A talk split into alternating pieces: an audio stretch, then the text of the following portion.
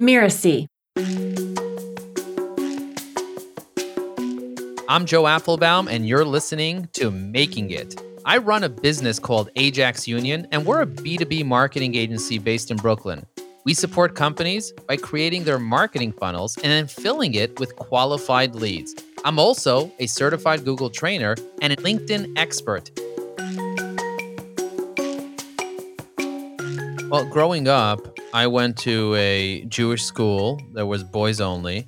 And one of the things that my teachers would often tell me, and I don't know where this even came from, like they would just tell me that I wasn't up to par. And they did it with nonverbal communication. But there was one particular incident where a teacher asked me to get up and read, and I wasn't a particularly good reader. And I said, okay, let me get up and read. And I started reading, and it looked like everyone in the class was laughing at me. And the teacher maybe thought I was making trouble or something, but I really was having a really hard time reading. And he said something that what I heard was, You are really terrible at this. You are an idiot. Go sit down. That's basically what I heard. And as a result of that, it kind of shaped a belief in my mind that I need to prove the world that I'm not really an idiot. I'm not an idiot. I'm not an idiot. But I also first said, I don't want to feel like that ever again. So I'm never going to get up and make a fool out of myself. And I'm going to try to always kind of shy away into the kind of like the background. And at a certain point, when I was like, maybe it was fifth grade, I found a way to be able to show everybody how smart I am by becoming the class clown, by getting everybody's attention. Because the truth is, I was quiet and I was picking everything up in class. But I got really bored quickly because there were 30 kids in my class. It was a pretty big school and they had many grades of the same grade. So I became the troublemaker. I became the kid who entertained everybody. So I was friendly with everybody, but I felt like I really didn't have too many friends because I had that weight of me feeling like I'm not enough.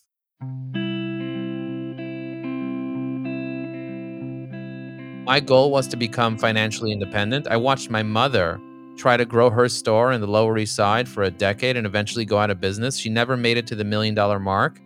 And I once went to her when I was 17 and I was like, Ma, I don't want to experience what you're experiencing in your store, but you sent me to school to become a rabbi. How am I going to make a living? How am I going to feed my family? How am I going to have abundance in my life, which is what I desire?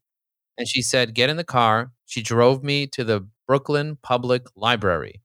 And we went into the library and she said, In here, you can educate yourself on anything. She said, if you go to college, formal education will make you a living. You'll be able to make a living by doing that. But self education will make you a fortune. And I started reading books about computers, about web design, about all different types of interesting things. And although I had that like voice in my head saying I'm an idiot, I also had a voice in my head saying you can do it, you can learn it. Because my mother showed me a lot of love. And when I started my business, when I started to focus and I started my business, I built one of the fastest growing companies in America. And I did that very, very quickly. I did that within a few years. And I look back and I think to myself, did I use any of the stuff that I learned in school to build one of the fastest growing companies in America? And the answer is no. I learned it from books, from courses, from coaching, from mentors. I did not learn it from school. You don't have to be lucky, you have to be strategic you have to work smart, not just hard. You have to put in the time, you have to put in the hours, you have to grind, but you have to also work smart. In Hebrew, they say lo bekoach ela bemoach, which means sharpen the saw. Stephen Covey says in the Seven Habits of Highly Effective People. So for me, it was about understanding how to apply knowledge and how to do it with a tremendous amount of focus. I was not focused from the first 10 years of me just dabbling in many different things and when I started working at Ajax Uni, my partner stopped me and he's like, Joe, you have to get rid of all the side hustles. I said, How can I get rid of my IT company? How can I get rid of my web design? How can I get rid of my construction company and my real estate and this and that? He's like, Joe, you have to get rid of everything because if you want to build a million dollar business, you have to focus.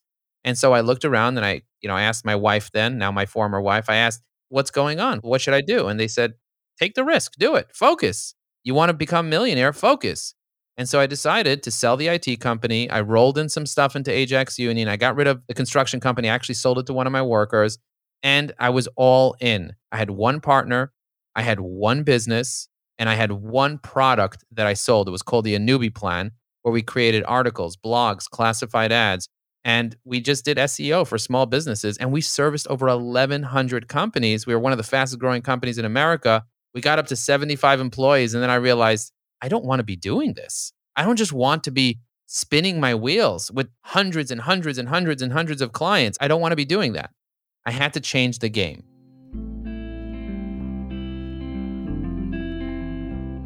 They say you are the average of the five people you spend the most time with. So I started hanging out with other millionaire entrepreneurs.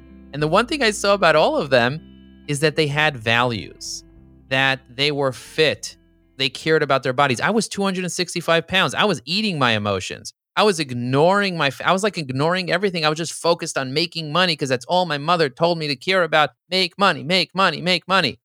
And I stopped and I started to think to myself, okay, I know how to make money. I'm really good at this. But how do I make a life? how do I live a life that I'm proud of? And I started researching and reading book after book and doing personal development and going through a whole journey. And I realized I have to tackle my health. The point where I feel like I made it was the point where I actually felt complete. Completion, feeling that I am enough. It was a moment where I sat down and I realized that no matter what happens in my life, I know me. I know that I am not the voice in my head. I know that I am not my emotions. I know that my job here in this world is not to try to change everything, but to observe. And of course, make the world a better place. And of course, be on a journey. And of course, set big, hairy, audacious goals. Of course, figure out who you want to help and how you want to help them and build those relationships and go deeper. But the sense of completion, it only came in my late 30s.